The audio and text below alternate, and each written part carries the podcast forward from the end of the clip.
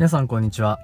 岸漢方クリックの岸大二郎です。ドクター岸の漢方ライフ。今回第55回目をお送りいたしたお送りいたします。よろしくお願いします。ということで前回はですねえー、っと体中が痛いという方について、えー、まあ、取り上げさせていただきまして、えー、まあ、乳がんですとかあと何が痛いかとかね、まあ、そういうお話をまあさせていただいたんですが今日はあのこの痛みが中医学的に漢方とか針で治療する時にはどうしたらいいのかなということをですねお話ししたいと思います。ということで、えー、っと、まあ、年齢はちょっと記載がなかったので分かんなかったんですが、えー、全身の痛みがあるという方をですね、えー、前回取り上げさせていただいてえっと、じゃあ他にですね、どんな症状があるかっていうことを、中医学的なね、側面からまあお話ししたいと思いますが、えー、っとですね、まずは痛みはですね、なんとなく痛いというのがまず一日中あるようです。えー、それ以外には朝起きると右肩が上がらない、えー、右手に力が入らない、え、あとは朝起きた時がこれ一番辛いと。いうことだそうですね。これ動いてきたりとか、あのまあ、頑張って体を動かしてるときっと良くなるんでしょうね。これもちょっと特徴的ですよね。で、あと痛みの場所がね、移動するそうです。あの、肩が痛くなって、多分肩が痛くなったと思ったら、腰が痛くなったり、足が痛くなったり、首が痛くなったりということでね、映るんだと思いますけれども、えー、それ以外にこの痛みがですねあこれ映るですね。その他はあと風に当たるとすごく寒く感じるというのがあるようですね。えー、これまたちょっと重要なサインですけれども、えー、風に当たると寒いっていうのは表面を守るものがないってことなんですね。で僕ら人間は表面にですね、えー、木が流れていてこれあの守る護衛の A って書いて駅って読むんですけどあのそういうのがあるっていうふうに考えてるんですよね。駅。でこの駅があることによって外からの病気の蛇が入ってくるのを防いでくれたりとかあとはその寒い時は木が体を守ってくれたりとかあとは汗が出すとか出さないとかっていう調整ができるっていうふうに考えてます。駅。これね結構重要なんですけどね。でこれが少ないとか働かないとこの寒さから守れないので風が当たるとね寒く感じちゃうんですよね。なのでこの人は表面の木が少ないんじゃないかなっていうのがあヒントで考えられます。すいません。ちょっと今唾液を吸い込んでしまいました。でなんとなく痛いと、あとはその朝がひ辛くて、あの、夕方とか昼過ぎとか夕方とかの方が動くといいですっていうのは、この気とか血が流れてないから生じる痛みなんだろうなっていうのがわかるんですね。逆にその気とか血が少なくて痛みが出てる場合っていうのは、午後とか夕方になって疲れてくると痛みがひどくなるんですよね。そうなんですよ。一日いろいろこう仕事したり頭を使ったりすると木を消耗して木が少なくなっちゃったのが原因より一層痛みが強くなると。いうことがあるんですがこの方の場合は動くと日が経つと良くなるということなのでやっぱりその流れが悪くなってるんだろうなって。木が流れてないのかケツが流れてないのかっていうとえー、痛みの場所が移るということがあるのでこの移る痛みについては多分木の流れが悪いんだろうなっていうのがまず一つありますね。でもう一個はあのー、この方昔は右側全全身が痛かったじゃないですか。それでこの今でも右肩が痛いとか右の首が痛いとか右手に力が入らないっていうこの結構この固定した症状が続いてるっていうのもあるのでこの固定したものについては多分血の流れが血の流れがね悪いんだろうなっていうのはね両方結構悪あの滞ってるなっていう気がします。はい。それで他には1日おきに夜中のトイレを2時頃行きますっていうことですね。はい。であとは痛くなってくる来てから食欲が低下しちゃっていますっていうのとあと便秘があるようですねうんこれも消化管の消化吸収に関してはですねこの働きというのは気があるから働いてますよっていうふうに考えているので、えー、食欲がなくなるっていうのは気が少なくなるっていうことによってることが多いですね。まあ気が流れなくなって余計食欲がないっていう場合もありますけどうーんどっちかっていうと話の流れ的には気が少なくなって弱ってるのかなっていう気がしますからこういう時はですねやっぱり脈とかベロを見てこの人の状態がどうなのかなっていうのをねちょっと判断したいなってちょっとお便りの限界を感じるところではありますがまああ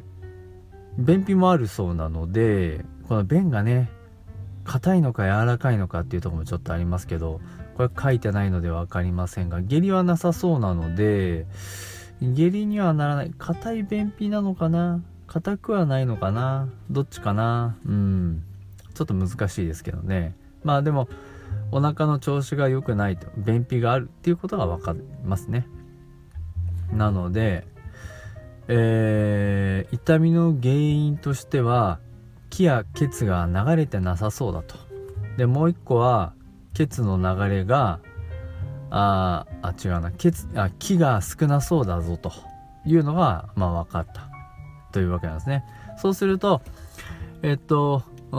気の流れが悪いので脈を見ると多分弦っていうねこのあのドックンドックンっていう脈よりも弦っていうのはあのギターの弦とか三味線とかお琴とかああいう弦なんですね。だからこのドックンドックンというよりもビーンビーンって感じる脈なんですよね。きっとそういうのがあるんじゃないかなと思いますしあと多分血の流れが悪いのであの銃って言って渋滞の銃ですね。渋谷の渋ですけどあの流れが脈の流れがこうちょっとつっかえてるようなそういう感じの脈を感じるんじゃないかなと思います。そうするとねあのあヒントがあったっていうのがね分かりますしあとはこの方の脈の打ち方があのですね表面の方で打ってるのか奥の方で打ってるのかっていう感じですね。もし表面で打ってるようであれば多分気虚による症状は少ないんじゃないかなっていう気がしますね。ひょっとすると蛇が表面にいるのかもしれないし。で弱く奥の方で触んないと触れないようであれば木が少なそうだなというのが分かりますから木を補う作戦を付け加えてあげるといいですね。もし夜中のトイレもあるんで多分腎虚があるんだと思うんですよね。まあ手術をしたりあのー、乳がんがあったりとかっていうこともあるのでまあ木の消耗っていうのはきっとあるでしょうからまあ気虚腎虚っていうのはあるんだと思いますね。ここはまあ冷え寒気があれば陽虚かなホテルとかがあると陰虚かなっていうのもまあちょっと判断材料になるんですがちょっと書いてないので分かりませんがうん。気虚。だから気を補いながら巡らせてあと血の流れも良くしてあげればこの人の痛みは良くなりそうだなっていうあの賞賛が見えてきますよねこれね。そうするとそういう薬を選んであげればいいのでえー、っと気を補って気の流れを良くして血も増やすっていうのがねああの薬使うとですね。体の 右半分が痛いような時はこれ使えっていう薬がですねありましてこれ日本の液剤でもある薬なんですけどあのー、右側か左側かっていうことであのー、考えるやり方もあるんでね。あの経絡とかも考えてやると面白いなと思いますしね、えー、あちなみに、えー、ツボこの考え方で今回ねあの多分痛みの原因が筋肉だろうっていう話をで話を進めてるんですけど筋肉に原因がある時はこのツボを使ってくださいとか、えー、筋に原因がある時はこのツボを使ってください。八英傑っていう考え方があってですね。骨の時はここですとか。まあ、そういうのがあるので、まあ、痛いところをどこにが痛いのか十二整形で考えながらプラスそういう筋肉の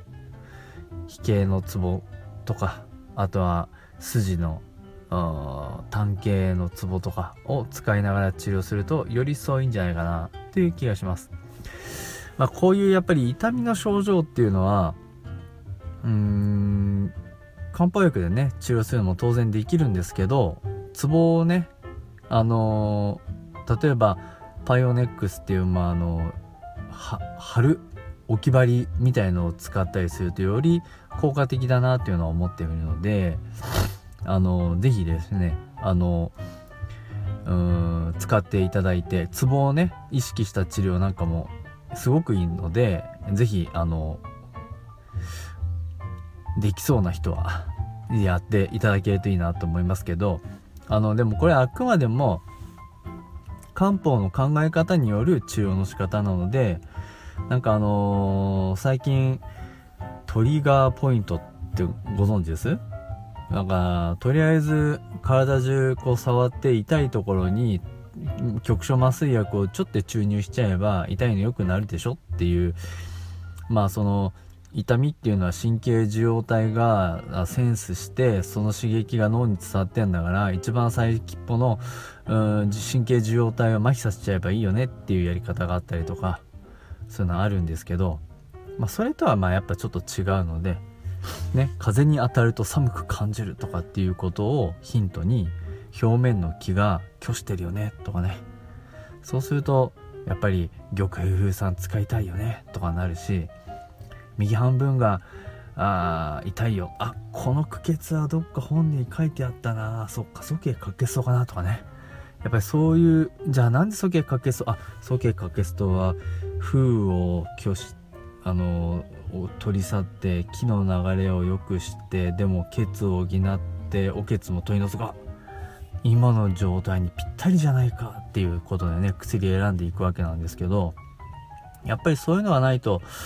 うーんただ痛いから痛いとこに注射するっていうのはねちょっとまああんまり、えー、成熟した学問ではなさそうかなっていう気がしますけどもね、えー、まあそんなことでですね今回の方はあの木と血の流れを良くして、えー、行けば良くなるでしょうというのが中医学的な治療の仕方でであとそこに針とかお灸をするとより添いんじゃないですかというのがあ私の治療方針かなと思います。ということでですね、こんな話を僕毎回毎回勉強会でやってるんですけど、その勉強会っていうのは群馬県の高崎市の NPO 法人のですね、